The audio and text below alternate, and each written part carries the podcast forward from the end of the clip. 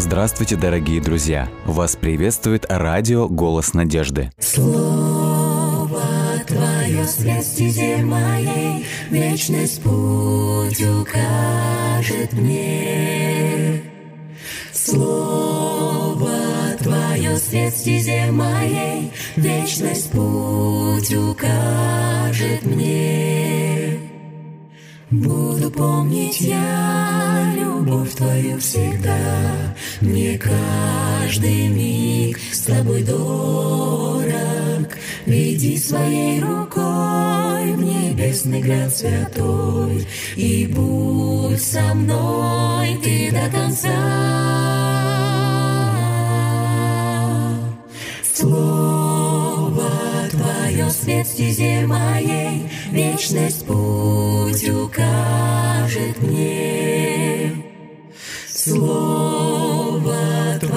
свет стезе моей, Вечность путь укажет мне.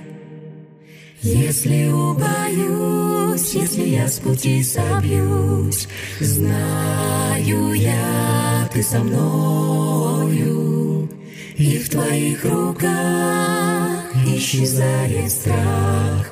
Будь со мной Ты до конца, до конца. Слово Твое свет в стезе моей, Вечность путь укажет мне. Слово Твое свет в стезе моей, Вечность путь укажет мне. Вечность путь укажет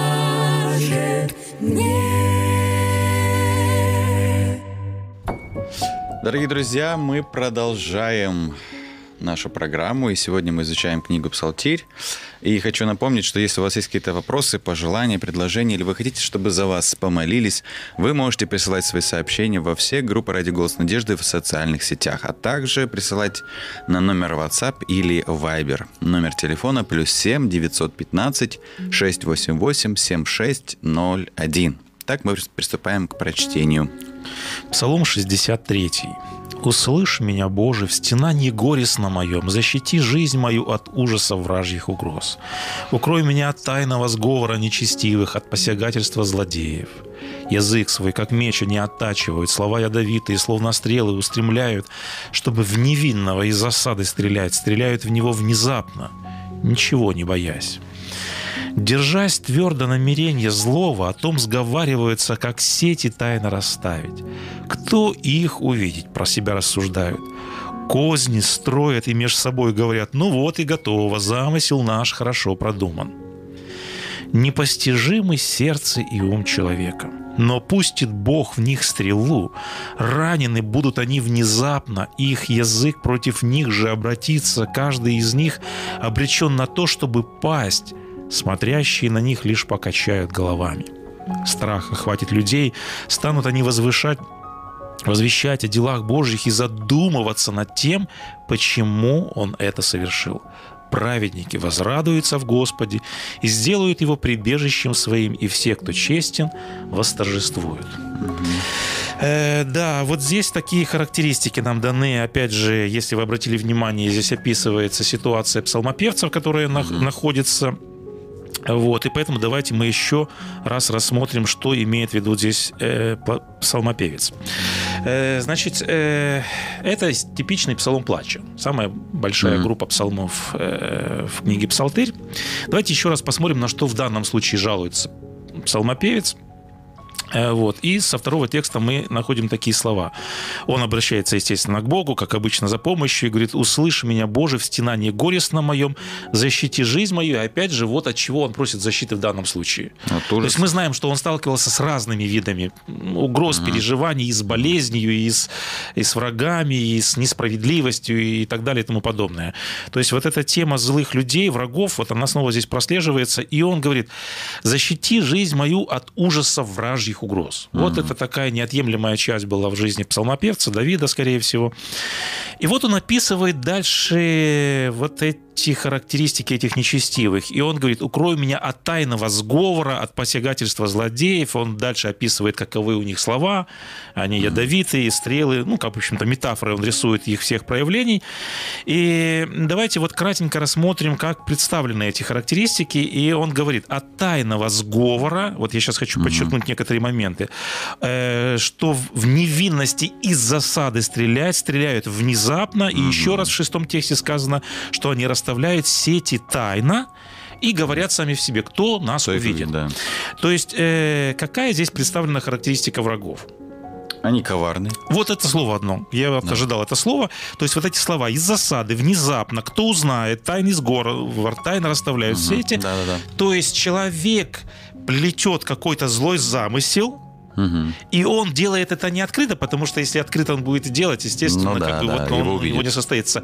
Он делает это скрыто. Это делает он тайно, и это называется одним словом коварство. Да. То есть, когда есть злой умысел, который тайно каким-то образом верстается, вот это тайно скрыто из-за спины, не предупреждая человека, вот человек нападает. То есть это всегда было характеристикой человека подлого. Мгм. То есть даже если ты бросаешь перчатку человеку, если ты бросаешь вызов, ну, даже в таком случае всегда это правильно было бы делать в лицо. Тогда человек может тебе сопротивляться как Да, да, да, да, да. А когда ты делаешь из-за спины тайны, человек этого не ожидает, это всегда был при- признак подлости, коварства. То есть это одна из... Почему я подмечаю? То есть это признак вот такой отвратительной характеристики, которую описывает Ну здесь да. псалмопевец. Да, Вот. И здесь я хочу э, еще один момент подметить. Э, Коль здесь речь идет о том, что они вот так себя ведут, мы знаем, что люди многие делают зло, они не страшатся делать грех, делать зло. И мы помним однажды в книге «Экклезиаст» э, говорит автор книги «Экклезиаст», он говорит, они делают зло, потому что не скоро совершаются суды Божьи. И мы чуть-чуть позже об этом говорим. То есть речь идет о том, что у этих людей нет страха Божьего. А почему у них нет страха Божьего? Я хотел подчеркнуть вот это слово. Они говорят, кто нас увидит? Да. И помните, когда мы говорили о концепции страха Божьего, а мы не раз поднимали эту проблему, мы вспоминали книгу Иезекииль, и там, когда Господь ему является в виде вот таких каких-то вот Животных. непонятных ему явлений, он э, видит, как на ободьях колес, как на крыльях ангелов, на него смотрят одновременно тысячи очей. На самом деле это было явление Бога, и в таком непонятном, конечно, для нас измерении Господь хотел показ- показать, что когда он смотрит на человека, он смотрит на него, как будто бы на него смотрят тысячи очей. И когда Иезекииль видел, что на него смотрят тысячи очей, каждый раз он прямо делает припев, говорит, я убоялся, я убоялся, я устрашился. Мгм. То есть вот эта идея концепции страха Божия подразумевает, что когда человек находится, когда он понимает, когда он осознает, что он находится под пристальным взором Бога, Мгм. Тогда мне нравится, как один автор подметил, говорит, мы многое бы не сделали из того, что сделали, Если бы знали, что... а они говорят, как раз никто нас не увидит. Да. Вот да. эта идея осознания, они думают, что у нас все скрыто. Поэтому вот эта идея скрытости, она и толкает на то, что они... То есть они думают, у нас будет успех, потому что мы сделаем это скрыто, внезапно. Но вот эта идея, если вот разобраться в ней, она подчеркивает, что ну есть же тысячеокий Бог, который все видит, Мгм. и который все знает. Поэтому вот эта идея страха Божьего, которого у них нет, она вот здесь, к сожалению, прослеживается вот характеристики этих людей. Еще одна характеристика. Написано, козни строят между собой, говорят, ну вот и готово. Замысел наш хорошо продуман. Ну, это вот так в новом Ну да, переводе так, передается. э, да. О чем здесь данная фраза? Какую характеристику в данном случае подчеркивает э, псалмопевец этих нечестивых людей? Ну, они еще, так скажем, хвастаются тем, что сделали. Вот, я этот момент тоже вычленил. То есть они кичатся. Они Да. кичатся тем делать, но перед этим я хотел подметить еще вот такой аспект. Написано, ну вот и готово. Замысел наш хорошо продуман. Как злые, коварные люди э, идут на свое дело. С, с продумано, очень, так скажем... Продуманно, системно. Они То есть это не- долгое время вынашивают. Да. И вот вы, вынашивают этот план, планируют. И здесь, Это знаете, когда я, когда я размышлял вот над этим моментом, я вспомнил слова Христа. Помните, когда он говорит, что сыны века сего, Умнее. подразумевая категорию нечестивых людей. подразумевает, что они на свои нечестивые дела идут как? Продумано. Продумано, они думают, они, и мы говорим, когда люди сегодня строят какой-то бизнес, опять же, для, ну, как бы, ну, мы говорим, что, может быть, не обязательно это должен быть негативный какой-то момент, мгм. просто для каких-то своих материальных благ, для своих благ, они продумывают, они тщательно выверяют, мы знаем, что целые институты работают на все эти дела. Конечно. А Господь упрекал сынов Божьих за Да. то, что на гораздо, не то, что гораздо более, на, на бесценные вещи, которые, к которым мы призваны, на то, чтобы делать добро, на то, чтобы евангелизировать людей. Порой у нас нету Ни планов. ни четкости, ни планов, ни ревности, ни усилий. Понимаете противопоставление какое? Эту же мысль апостол Павел когда-то подмечал, когда он говорил, помните, он тоже рисует образ, говорит, люди для того, чтобы завоевать э, награду в Олимпийских играх, Да. это сейчас победители Олимпийских игр получают, ну, у них монетизируется это сегодня, Да. они получают хорошие материальные гонорары. А раньше люди пытались достичь победу ради чего только? Лавровая ветвь. только какой-то, в общем-то, венец из каких-то лавровых листьев. Вы понимаете? И он говорит, они готовы самоистязать себя, они готовы на дисциплину, они готовы на самоотречение ради лаврового лица. Апостол Павел говорит, а вы для гораздо более ценных вещей ну, не готовы от здоровья готовы, вот, да. вот эти моменты. И поэтому вот здесь на этот момент я хотел подметить, что они хорошо продумывают свой план, и это упрек Да. сынам Божьим. И вот второй момент, который ты подметил, что, к большому сожалению, вот этим нечестием, от которого нужно стыдиться, Мгм. вы понимаете, я сейчас хотел подчеркнуть вот эту вот перевернутую систему ценностей. То есть то, чем, казалось бы, надо ну, стыдиться, Да. А они этим они гордятся. здесь как бы даже вот каким-то образом похваливаются и кичатся, и гордятся тем, что они делают. Э, И вот э, еще одна характеристика. Это в э, пятом тексте сказано, написано «ничего не боясь». Да. То есть какая характеристика здесь подчеркивается? Хладнокровность. Вот такая какая-то циничность, хладнокровность и какое-то вот такое бесстрашие. Э, Вот есть такое слово бра- бравируют, наверное, храбрятся Да-да-да, вот храбрятся, этим всем да. делом. Вот. И мы знаем неоднократно, когда Господь, в общем-то, посылал как бы суды, и Он неоднократно говорил, вы люди. Потом, когда человек все-таки осознает, кем он является, М. Э, вот здесь, вот все эти характеристики, почему я почел нужным их немножечко Подметить. прокомментировать, потому что все эти характеристики, они сводятся, у нас тут в скобках переведено в синодальном переводе, но все-таки псалмопевец этот момент подчеркивает, и мне видится, он подводит небольшую черточку вот Мгм. всем вот этим моментом, э, безумием. И он, посмотрите, какую фразу высказывает в шестом тексте. Он говорит, непостижимы сердце и ум. Он пишет здесь человека, но он подразумевает вот эту категорию людей. Что хочет вот этими словами сказать псалмопевец? Когда Не перечисляет. понять, не понять всего этого, наверное. Не знаю. То есть не понять в каком смысле. Почему люди делают зло, наверное. В этом плане, скорее всего. То есть вот если давайте прямо вот если по пунктам еще раз как бы вот снизу вверх пройтись, как, делая вот такое нечестие, Мгм. можно этим гордиться? Как Ну этим да. можно кичиться? Как то, что, чем мы должны стыдиться, То есть Становится вот этот частью... момент я и хотел проследить. Он говорит, как можно понять вот это мышление, Мгм. когда все должно быть наоборот. То есть там, где нужно стыдиться, они гордятся. Да. Там, где нужно отвращаться, они, наоборот, как бы вот идут к этому. И поэтому я хотел вспомнить здесь ряд таких, в общем-то, пресловутых э, моментов истории человеческой. И начать, конечно же, хочу с зарождения как бы вот этого безумия. Потому что псалмопевец, когда говорит «непостижимы их дела», он говорит о таком понятии, как абсурд и безумие такого понятия, как зло. Потому что мы, мы говорим о литературе мудрости. И вы помните, что мудрость всегда противопоставляется неразумности. Да, неразумности. И вот всегда как бы вот все познается в сравнении, и вот здесь как бы снова автор анализирует эти моменты, и он говорит, ну давайте еще раз проследим, что есть что, и посмотрим, ну, насколько разумно делать Мгм. тот или иной Тот или поступок. иной поступок, Давайте да. вспомним э, Люцифера. Как объяснить поведение Люцифера? То есть мы как бы, конечно же, э, не можем постичь эту всю тайну. Ну Но да. если говорить о таких уже ну, очевидных вещах, которые, по крайней мере, нам сегодня уже на протяжении 6 тысяч лет вот этого грехопадения вроде бы понятны и вроде бы очевидны. Что не так было в Боге? Какова характеристика Бога, которая, в общем-то, нам уже открылся и, в общем-то, нам понятно? Бог есть кто? Ну, любовь написано. Бог есть любовь, Бог есть абсолютное добро, Бог есть абсолютное... Он всегда говорил, это Отец, Небесный. То есть это тот, кто дал нам жизнь.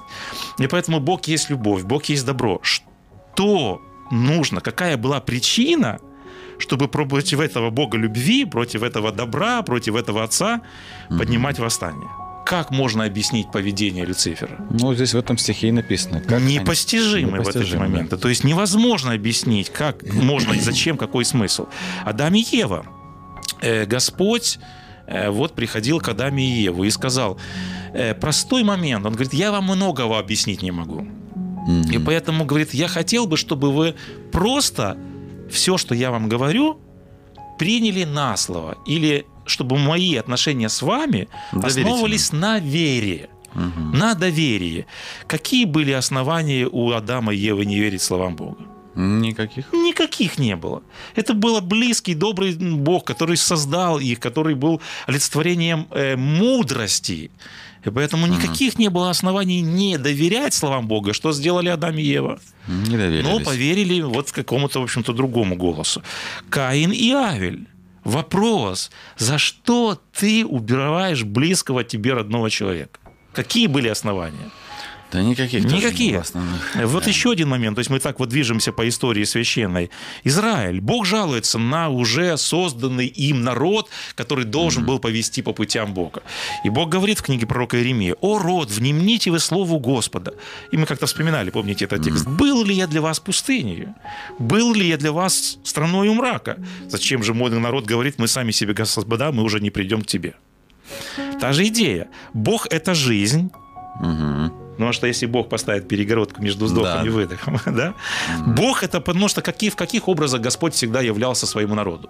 Бог это вода, который высекал воду Из- из, да, камня. Бог это хлеб, который всегда манну Падал, с неба да. выдавал. То есть Бог это источник жизни. Тепло и холод. Ну, Тепло и холод, свет, он руководил ими, мы идем туда, мы не идем сюда, и это всегда был лучший путь.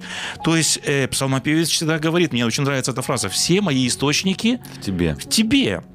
А что говорят люди, что говорят Израиль? Ну, не, не в Мы тебе. не придем к тебе, ты нам уже не нужен.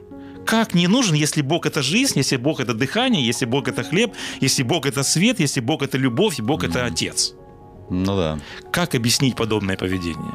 Ну вот я хочу проследить Опять вот эту вот да. логику, и Ага. которой, в которой ее здесь нет, да. Блудный сын, мы тоже вспоминали как бы этот момент. Э, Вы помните, что дом отца был назван домом каким? Э, в смысле? Домом хлеба. Да. Мгм. домом хлеба. Отчий дом полон хлеба. Жизнь всегда была трудна, жизнь всегда была сложна, особенно в то время. Заработать на хлеб всегда было трудно. Трудно. Да.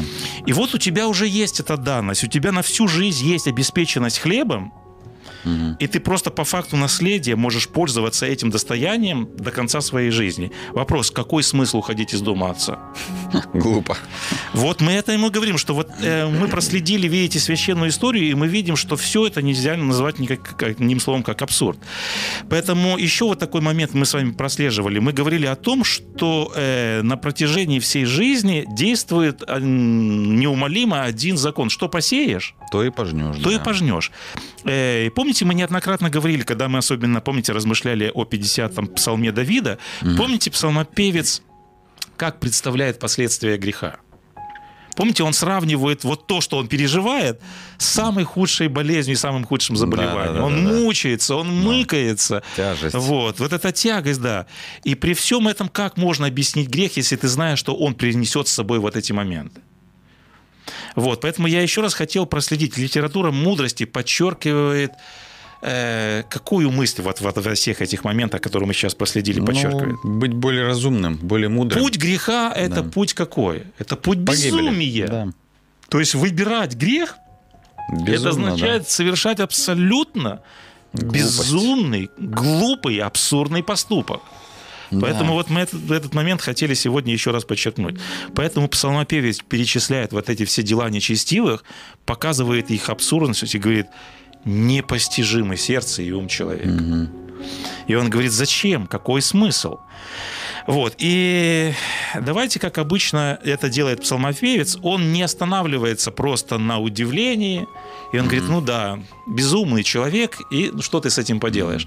Псалмопевец всегда ищет решение этой проблемы. Он всегда ищет выход из этой ситуации. И, как обычно, он просит, конечно же, помощь по отношению к себе. Он говорит, Господи, ты защити меня, от этих злых людей, потому что ничто меня не защитит от этого Да. коварства, потому что они все равно из-за спины засаду мне какую-то сделают. Сделают, Поэтому да. если ты меня не защитишь, мне никто не поможет. И всегда, если вы замечаете, в псалме он говорит, Господи, ты с одной стороны отреагируй как-то по отношению ко мне, то есть ты защити меня. Господи, и ты всегда реагируй на этих людей. И поэтому, когда псалмопевец говорит о нечестивых, как, э, в каких словах он просит, чтобы Господь э, относится к вот к этим нечестивым людям? Уничтожь, исправь. Вот он часто призывает, чтобы Господь наслал на них суды. И вот он, смотрите, говорит, Господь пустит стрелу в них, раненые они будут внезапно, их язык против них же обратится, страх охватит людей. И вот мы неоднократно говорили о том, э, это месть Давида или что это? Но это даже месть не Давида, месть Бога, наверное, потому Вот. что он просит судов Божьих, Вот. а не своих. Это очень важный момент.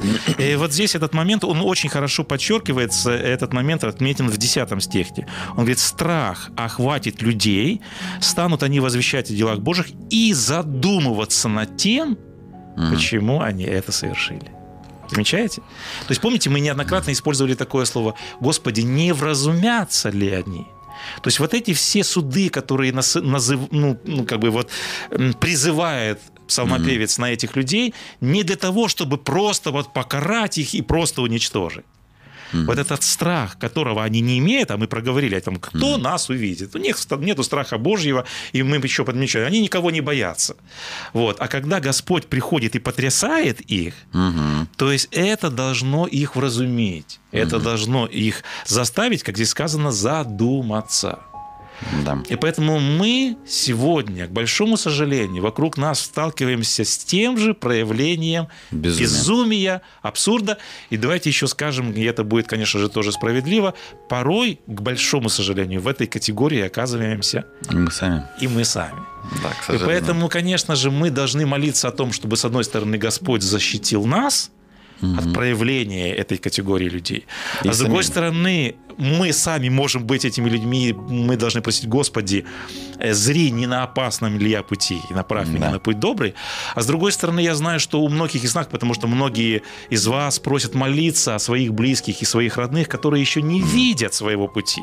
Они идут по этому пути безумия, абсурда, и они не понимают, что они делают. Мы как-то неоднократно говорили, что характеристика зла, она закрывает людям глаза. Они не видят реально объективного своего состояния.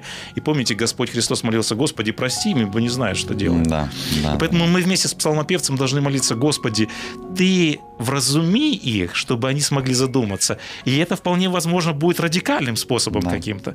Но иного пути нет, потому что когда врач хочет спасти человека, он иногда делает хирургическое Да, вмешательство. хирургическое вмешательство, да.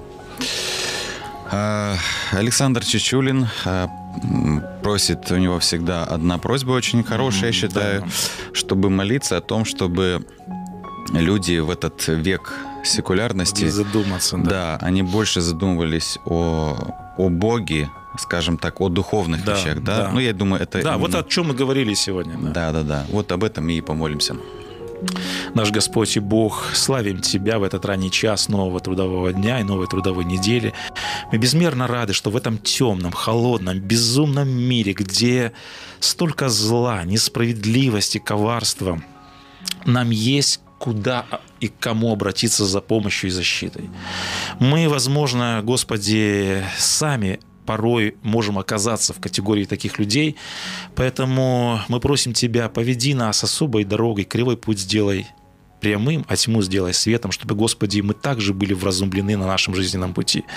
Мы знаем, что э, многие люди не видят, не понимают того злого пути, по которому они идут, и порой даже не желают обратиться от этого пути.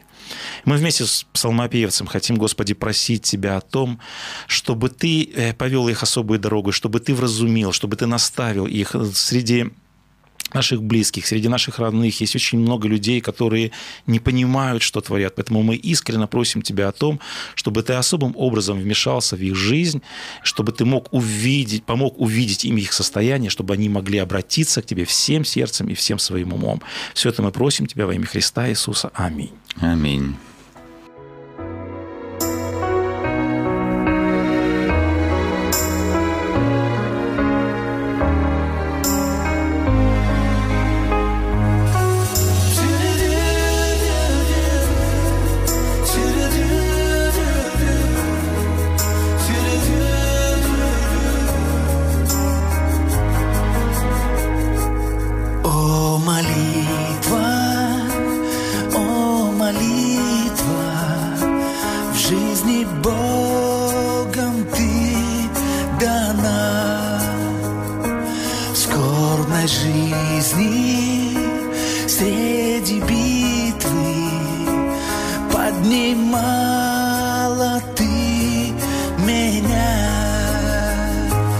Темной ночью я не спал. На коленях все стоял. И душою с Богом говорил Ты услышь меня, мой Бог. Среди жизненных тревог. Помоги, я выбился из сил. За окном бушует ветер Хлещет снегом ледяным И такой же бурей в сердце. В этот вечер я томим Но смирившийся во Со слезами на очах Я в скорбях Иисуса умолял О мой Бог, ты знаешь все На душе так тяжело. Я измучен и почти упал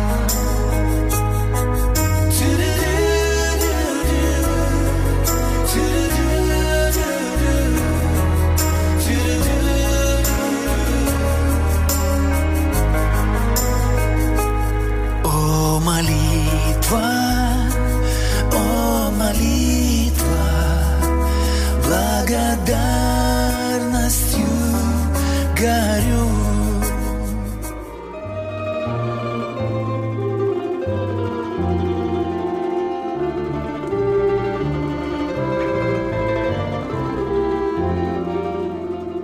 Дорогие друзья, вы можете оставить свои сообщения через WhatsApp и Viber по номеру плюс 7 915 688 7601 или позвонить нам на бесплатную линию, которая работает на территории Российской Федерации. Номер 8 800 100 ровно 1844.